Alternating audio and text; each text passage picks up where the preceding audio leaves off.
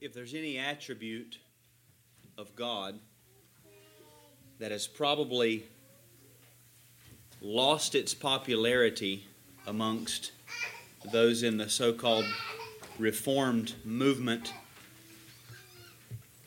but has continued to be championed by everybody else, even unbelievers, it's the love of God.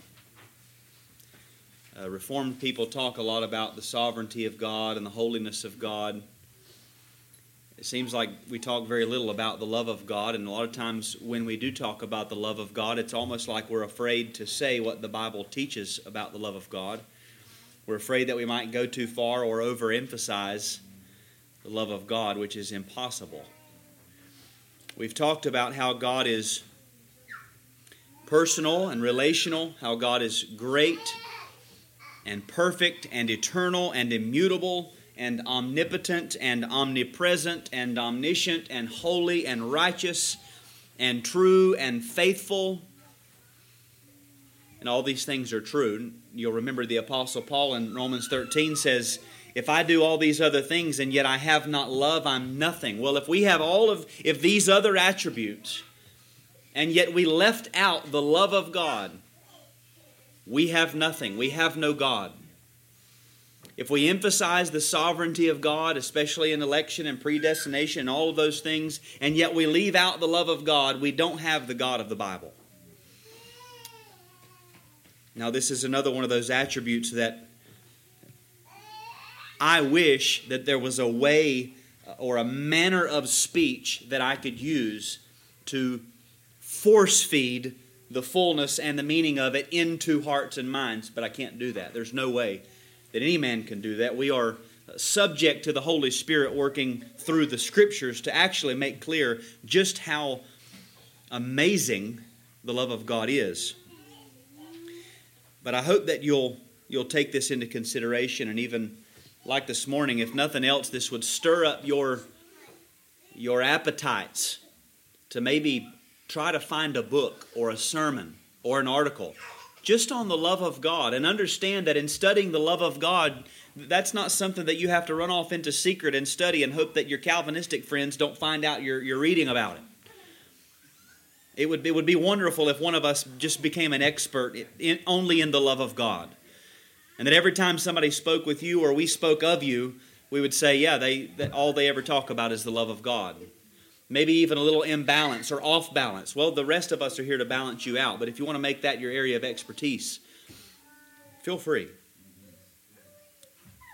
Chapter 26 is entitled God is Love. So let me pray and then I'll, I'll begin reading the opening paragraph.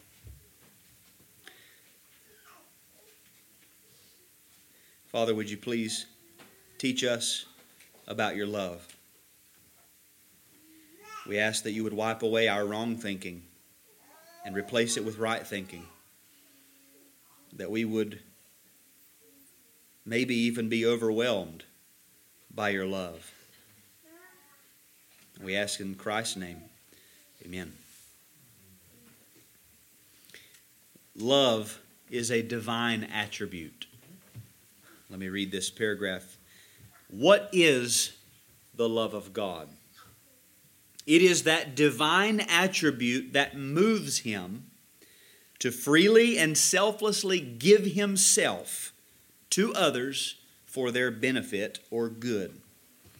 The scriptures teach us that divine love, that is God's love, is much more than an attitude, an emotion, or a work.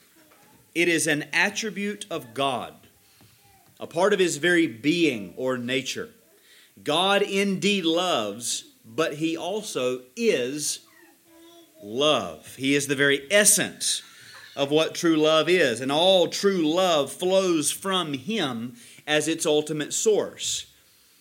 Now, we see there at the beginning of that paragraph, this phrase moves him, and we might get a little nervous. Those who, according to our confession, confess what is known as the doctrine of the impassibility of God. And historically, people have used phrases like the unmoved mover. But just before that, we see that it is a divine attribute that moves him. In other words, what is, what is moving God to freely and selflessly give himself to others for their benefit and good? It's God. It's who God is that moves God. And if it's God who's moving God, then we can still confess. He's impassible, immovable. Not, he's, not, he's not affected by anything outside of himself or changed at all. And we also see that all true love flows from him. Love is in the category of what we call the communicable attributes which means that something of the love of God can actually be communicated to creatures like us, and then in, a, in, in some sense, even in a creaturely way, can be uh, reciprocated back to Him and even turned out of ourselves and to others. The love of God is communicable. Love, even in God, fits into the category which we refer to as affections. This is similar to the word that we use, emotions, but it's different. But love is an affection or fits into that category. And as others have pointed out historically, because God is pure, because God is simple, because He is impassible, that which we refer to as affections in God are not like they are in us. So we would say love is, is an affection or an attribute of the affections but we cannot then begin to assume that it's like an affection in us. Love is one of those affections or attributes in God that does have a correlation in us who are made in His image, and yet in God it is very different.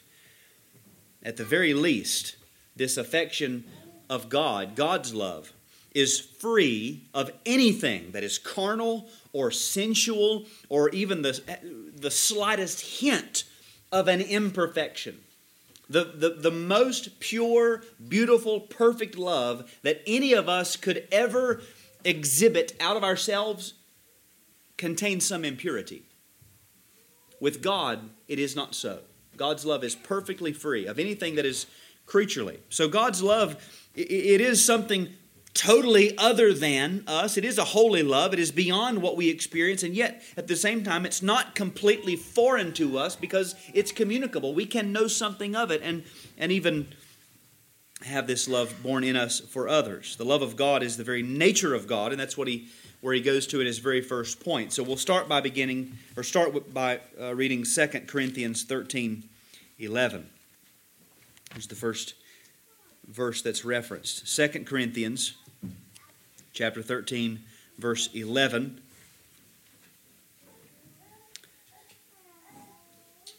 Paul says, Finally, brethren, rejoice, be made complete and comforted, be like minded, live in peace, and the God of love and peace will be with you.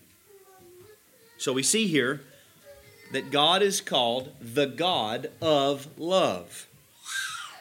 Notice it does not say the God who loves, as if there are times when he loves and times when he doesn't love. Rather, he is simply the God of love.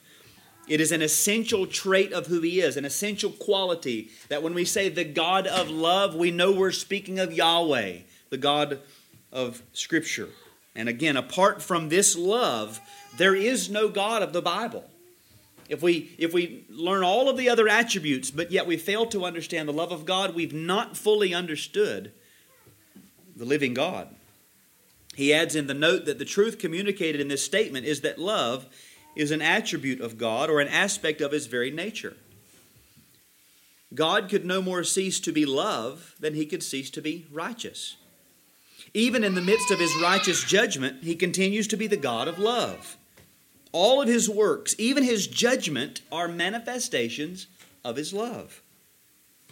Finally, because God is love, he is the standard by which all other claims of love are judged. Now, using that definition that was given above about this being an attribute of God and it's it's an attribute that moves him to freely and selflessly give himself we could say that the love of God is simply God freely and selflessly giving himself to others for their benefit, for their good. Now just think about that. God giving himself, God giving God to creatures for our benefit, for our good. God being Himself to us for our good, for our benefit. Herman Bavinck says God's goodness revealed in self communication is called love. While we do distinguish between that which is in God and that which is a true affection in us, with all of our weaknesses, we have to be careful that we don't go to the extreme and begin to imagine that the love of God is something that is cold or clinical or lifeless. Now, that is often the assumption. God is impassible. He's not affected. He has no passions. He can't be stirred. He can't be provoked from the outside. And therefore, his love is a cold, lifeless, clinical, data input, data output love. It's the opposite. Let me explain why we typically fall into this error. This is the way we think. We often equate, that is, we, we pretend that these two things are the same, emotion with the outward manifestation of emotion. We, we make those things the same in our mind. So we think someone who is not showing their emotions, we would say they're not a very, a very emotional person. Someone who does show their emotions outwardly, we say that's an emotional person. Was we equate the two? Well, the reality is every human being is emotional. Some people have the ability to restrain their emotions, and other people do not have the ability to restrain. But everybody has emotions, but we typically equate these things the outward show with the inward reality. So we see someone who appears calm and collected and generally unmoved, and we just assume they must be cold. They must be a lifeless, passionless stoic. Nothing ever gets to them we assume that there's a glitch in their personality. That's just not normal. That they don't erupt and explode. That's not normal. Everybody does that from time to time, and that's simply not true. It's not true, and it's not biblical for that matter. But we typically equate the show, the outward show, with the, the, the reality or even life itself. And this problem gets really bad when we read that unbiblical perspective back into God and we begin to assume that since God is not constantly on the verge of either swelling up with intense, burning, impassioned love or falling down into the depths of despair because there is no love, we think, well, then his love must be lifeless and cold. That's not true. Again, we often equate the idea of life or vitality with our experience of it. What we know of life is something that is in constant change or consistent growth, always under the ever changing impulses of, of external factors. We look at a plant and we say it's alive because it's growing, because it's changing, therefore life. But God is not the same as we are. God is life and God is immutable. He never changes, and yet He is still life itself. So we can't put those things together as if they must be true. God is God's life is immutable, and so God's love is immutable. God's love never increases. God's love never decreases. God's love does not swell with passion and then plummet to despair. But that doesn't mean God's love is lifeless or cold.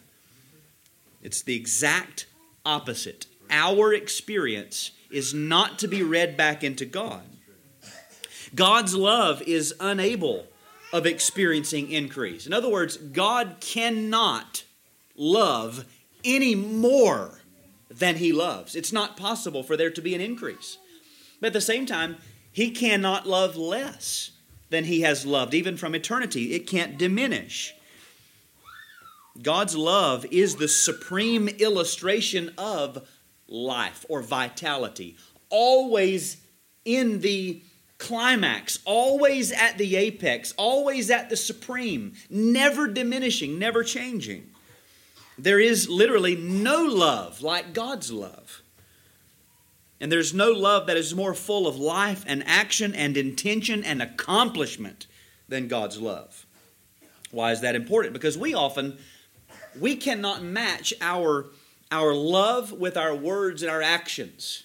You know, sometimes men we try to say things and do things for our wives to express our love, but we know maybe you even say this, look, there's nothing that I could say or give you or do to actually convey how much I love you. I, I can't do it. We say that with our children. There's no way you could know how much I love you. I can't put it into words. We can't match our love with our actions. With God, His love is always perfectly accompanied with omnipotent, effectual action. It's perfect love, eternal, unchangeable, immutable love. Our love can wax and wane and even grow cold. As, we, as Christ Himself said, the love of many will grow cold. Our love can go way up and then go way back down. With God, it is not so. God's love cannot wax, it cannot wane, it cannot grow cold. Our love often gets tired. I'm, I'm, I'm putting all of this out, but I'm not getting anything in return. Our love often gets offended when it's poured out over days or weeks and months and years and there's no reciprocation i'm getting nothing back and we get exhausted i'm just i'm just tired of pouring out so much and not receiving anything god's love is not that way god's love never tires god's love is never exhausted god's love is never stunted or halted or hindered in any way perfect immutable omnipotent infinite love.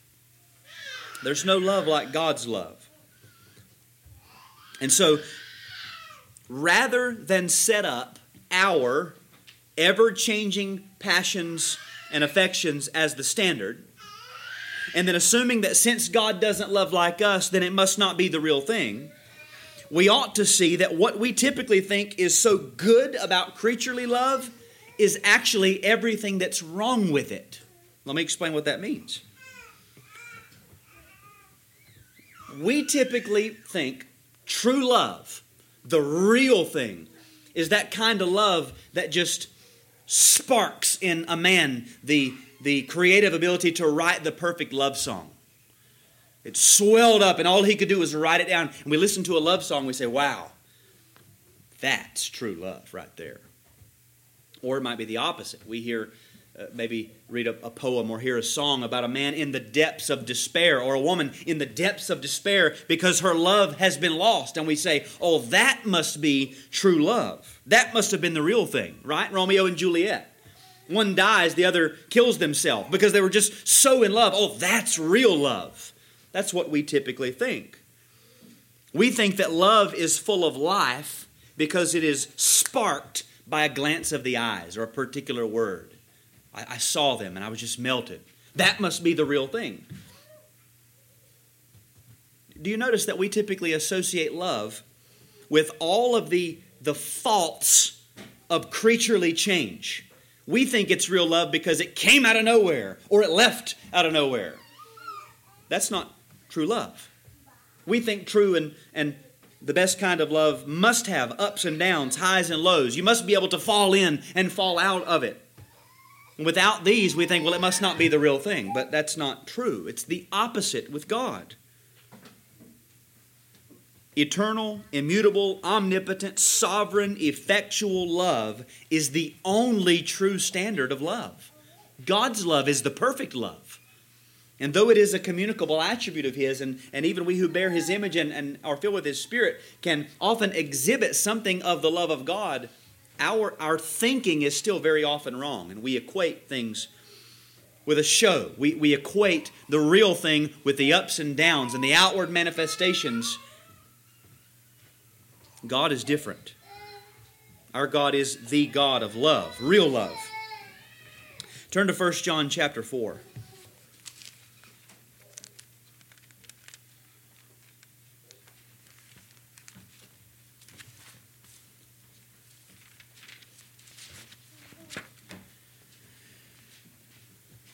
1 John 4. The, the verses that were given are verses 8 and verse 16, but I'm just going to begin at verse 7 and read through 16 again. This is the the NAS in, in uh, concert with my copy of the, the workbook. 1 John 4 7 through 16. Beloved, let us love one another, for love is from God. And everyone who loves is born of God and knows God. The one who does not love does not know God, for God is love.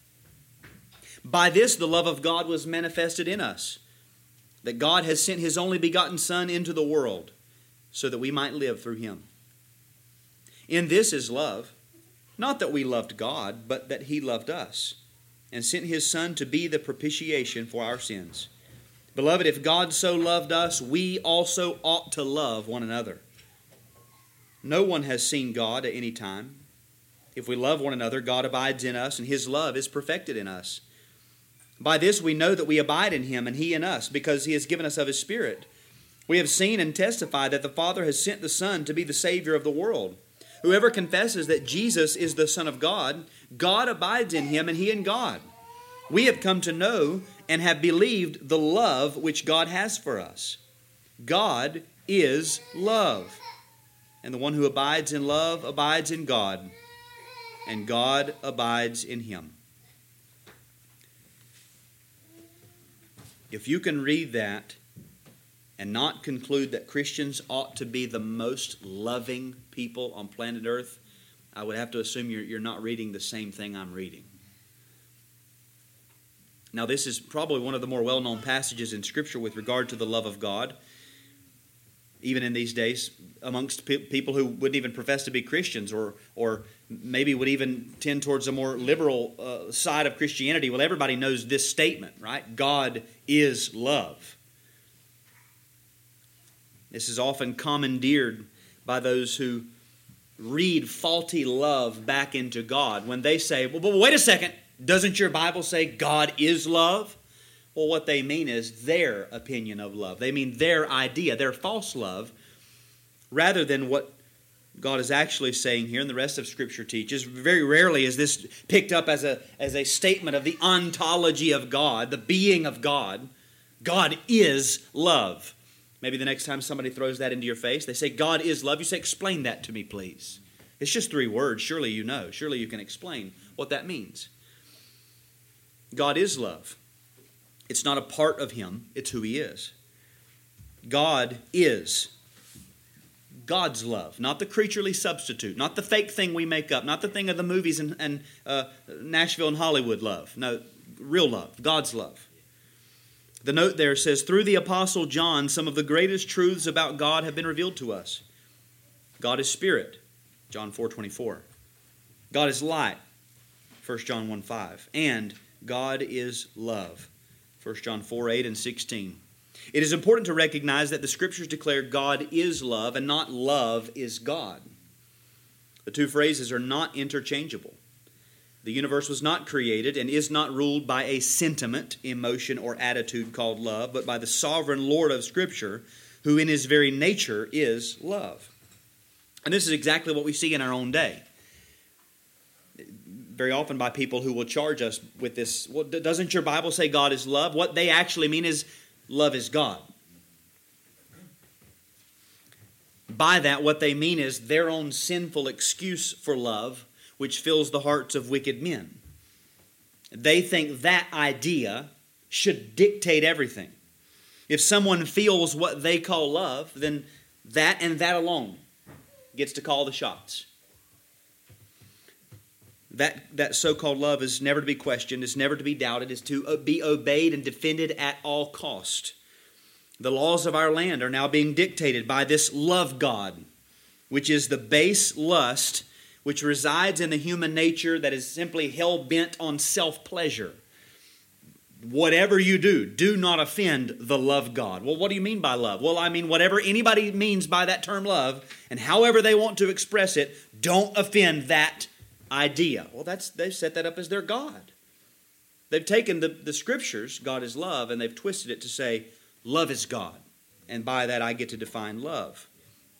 Love is not God, God is love.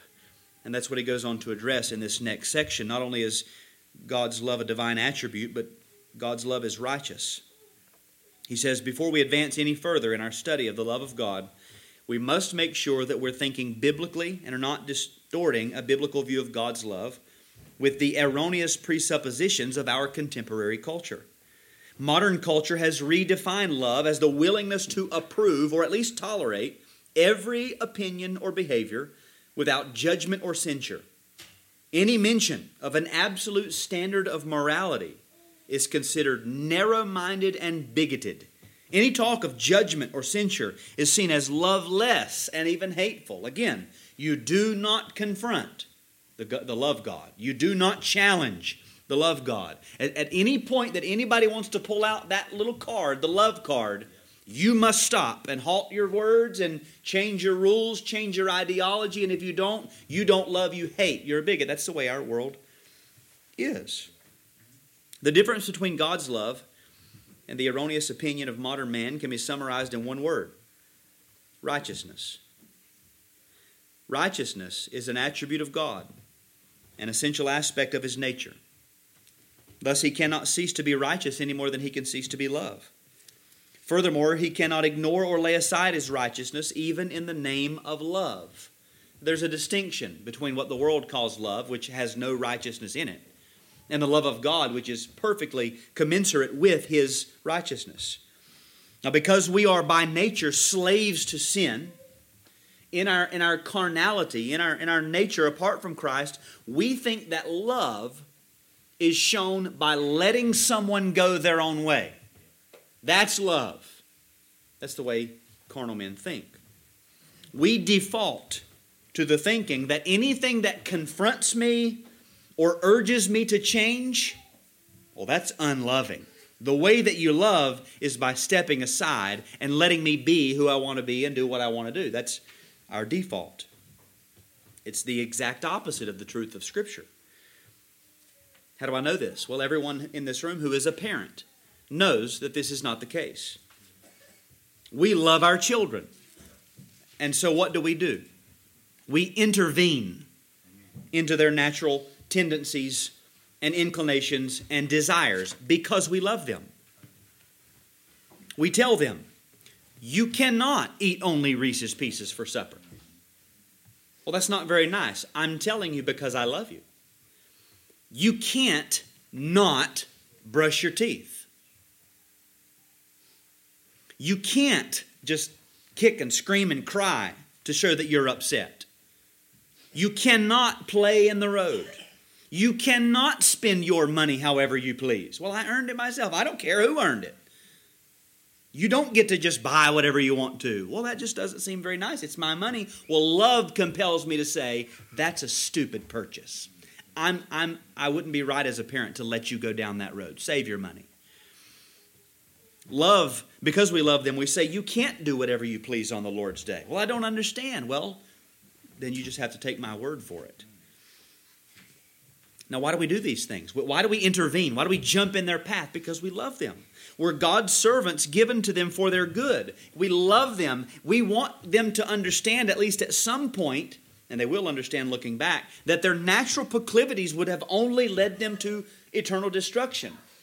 Or, at best, a heavenly reward, but a, a, a sorrow, sorrowful earthly life because their teeth are rotted out right? So we, we love them. We, we, we don't want hurt for you. We don't want harm. We don't want pain. And so we intervene. We show them there is a better way. Every parent knows this. Love intervenes, love gets in the way.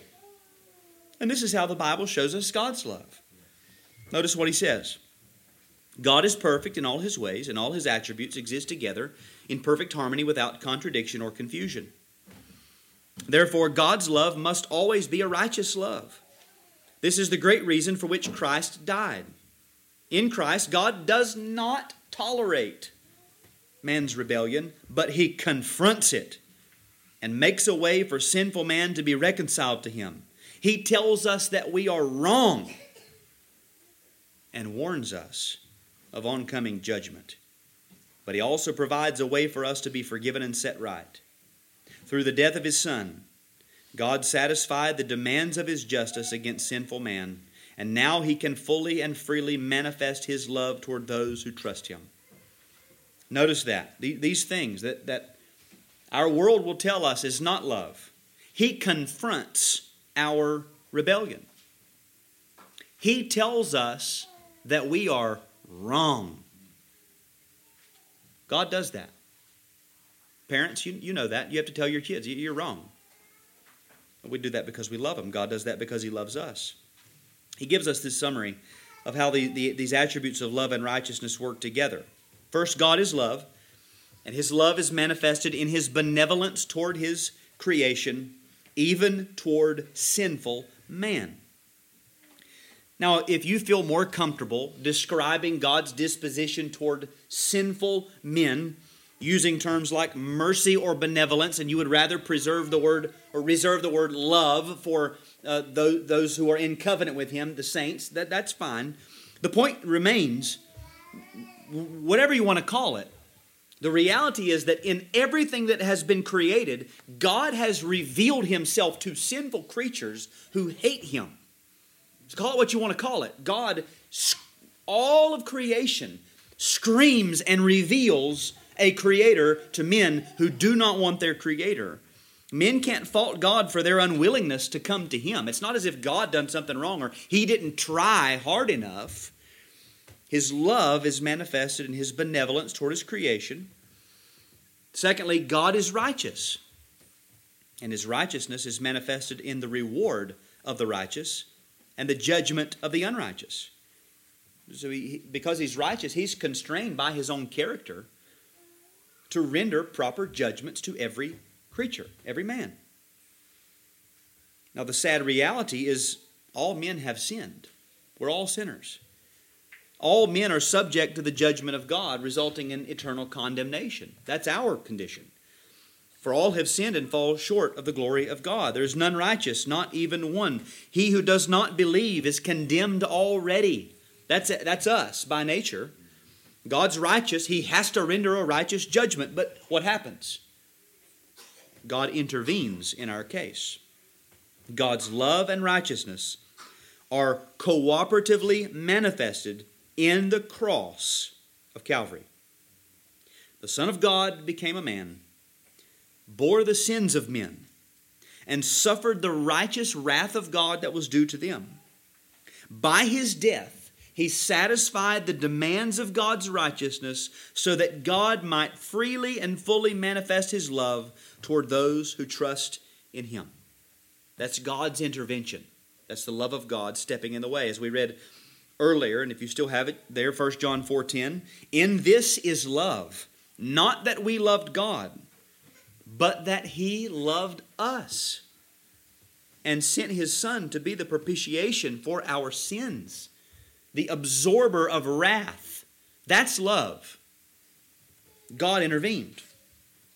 God jumped in. God imposed himself upon us in our situation. While we were still sinners, Christ suffered as a propitiation for our sins. And to go back to the illustration, while we were playing in oncoming traffic, eating chocolate for breakfast, and kicking and screaming anytime we didn't get our way, full of sin and self destruction, set in God's perfect justice to be instruments of His eternal fury, God sent His own Son to take the judgment upon Himself. That's love. Not that God left us in our way. Not that God stayed at an arm's reach and said, Well, I, I don't want to get in your way. I want to let you make your own decisions if this is what you really feel like you should do. No. He intervened, He, he stopped us in our tracks. That's love. God's love, he says, is then manifested in that all who repent and trust in Christ are justified before him and granted unbroken fellowship with him, union with Christ. The righteousness of God is further manifested in that all who refuse the gospel will be judged with perfect equity and impartiality for every thought, word, and deed. In a room this size, it is likely that somebody in this room will at some point be judged with perfect equity and impartiality for every thought, word, and deed, and you will for eternity reap the fury of God in your body and soul for those sins. It's not, that's not God's fault. God loved, God intervened. Even right now, God put you in a place where you could hear what God has done. And He'll say, You heard it, you rejected it, you turned away. God's love is then manifested. Did I just read that? Yeah. The point that he's making is that in no way does God's righteousness hinder his love. At the same time, in no way does his love hinder the execution of justice. That's the point he's making. Turn, turn to Exodus 34 now. We see this, these two, what seem like extremes laid out before us.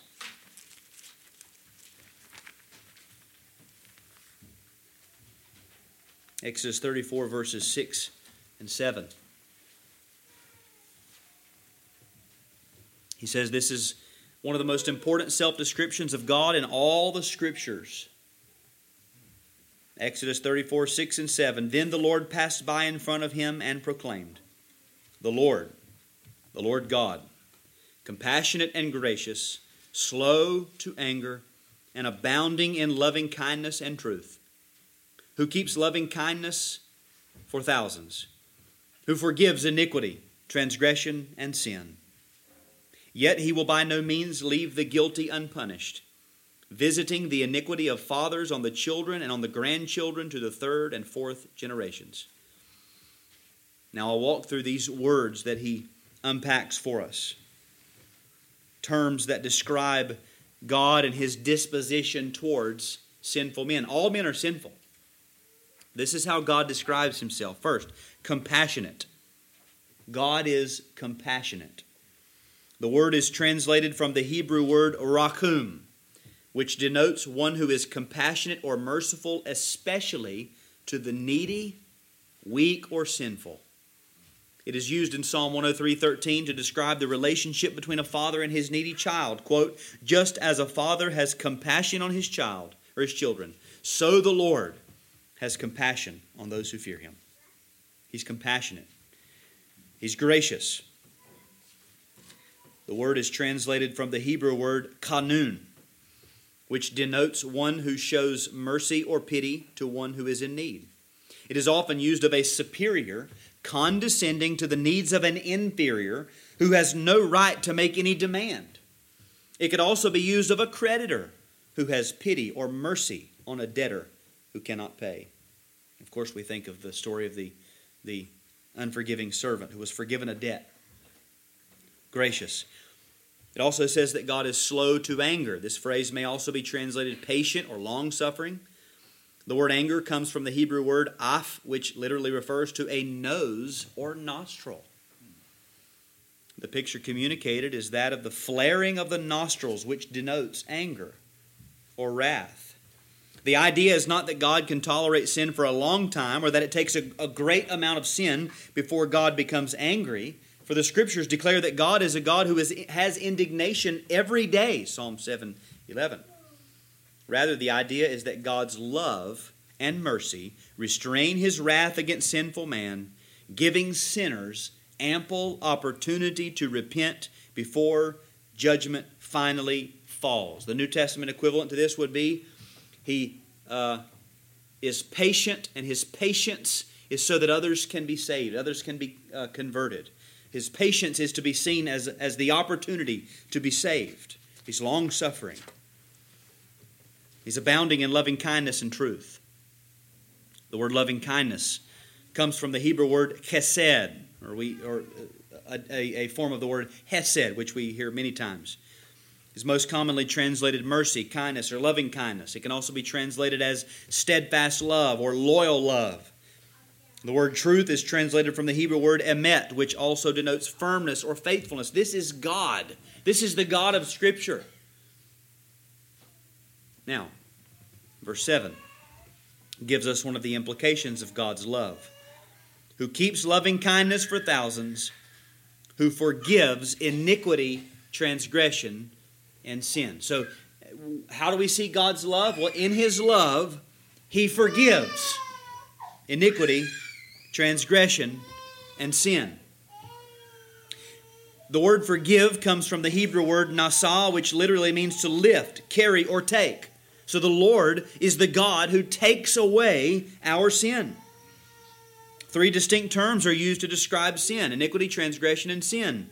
Although each word has a distinct meaning, the main idea be, being communicated is that God forgives all types of sins, sin of every kind. You, do, you can't commit a kind of sin that God does not forgive. All types and kinds of sin. That truth should bring great comfort to the sinner. And how has God forgiven or taken away our sin? He, he hasn't just overlooked our sins. He doesn't sweep our sins under the rug. He doesn't just put them in a place where they'll be forgotten. But rather, He took them off of us, laid them on His Son, and then punished His Son. Because He's done that, we can be forgiven. Our sins are taken away from us. Because our sins have already received their due punishment, we can be actively forgiven by all of our sins, past, present, and future, because the penalty has already been paid. They've already been punished.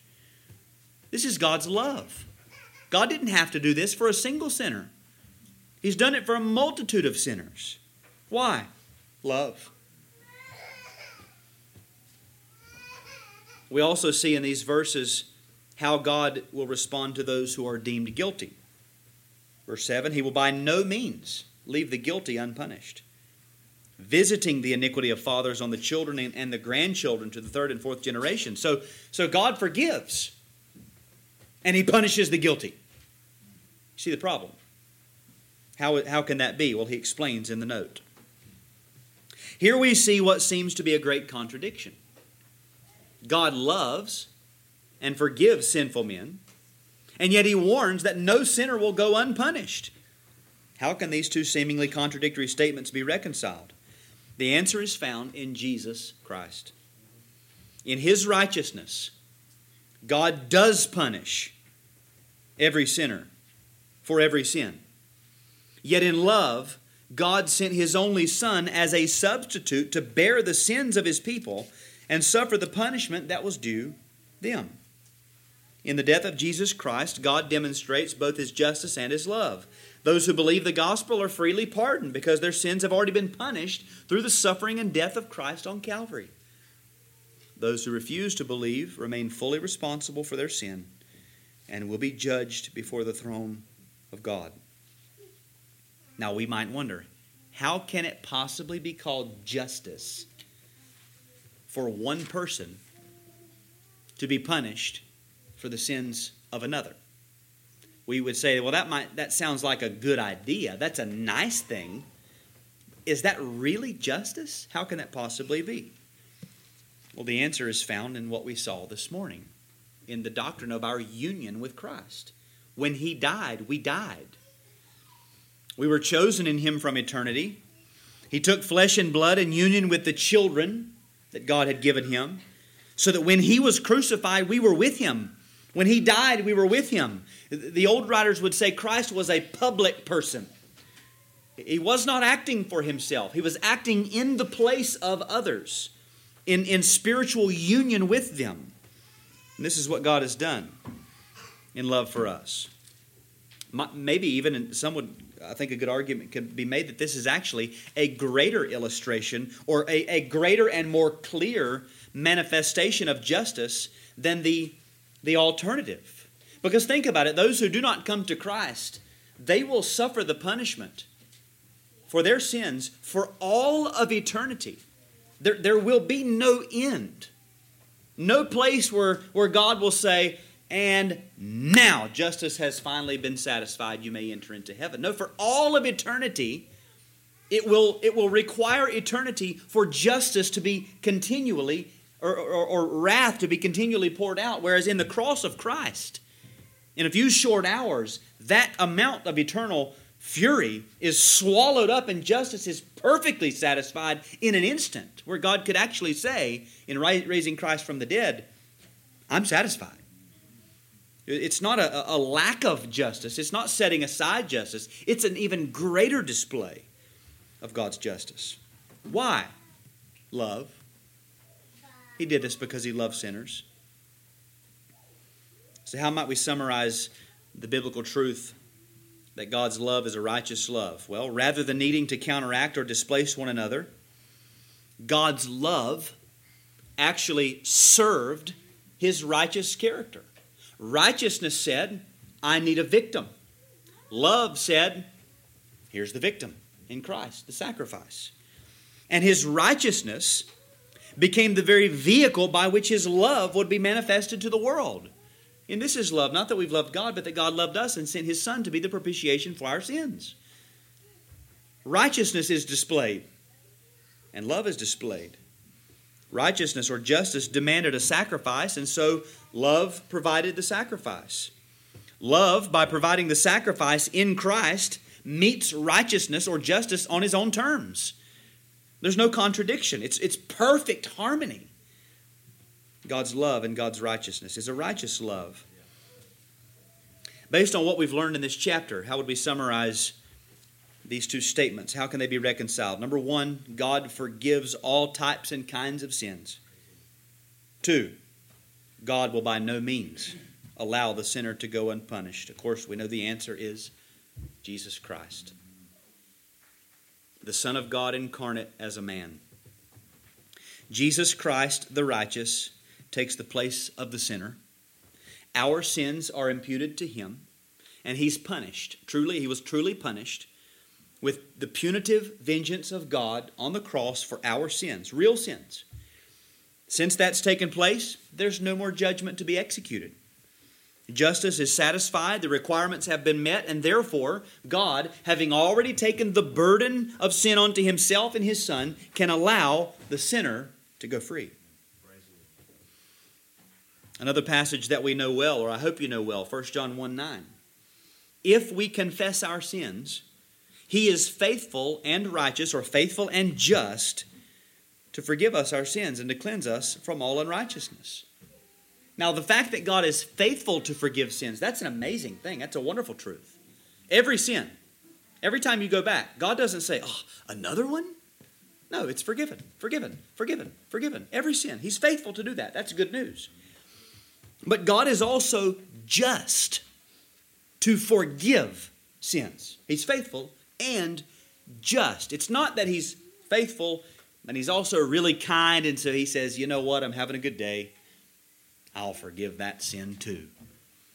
No, His justice requires at this point that He forgive the sins of His elect because their punishment has already been taken away from them.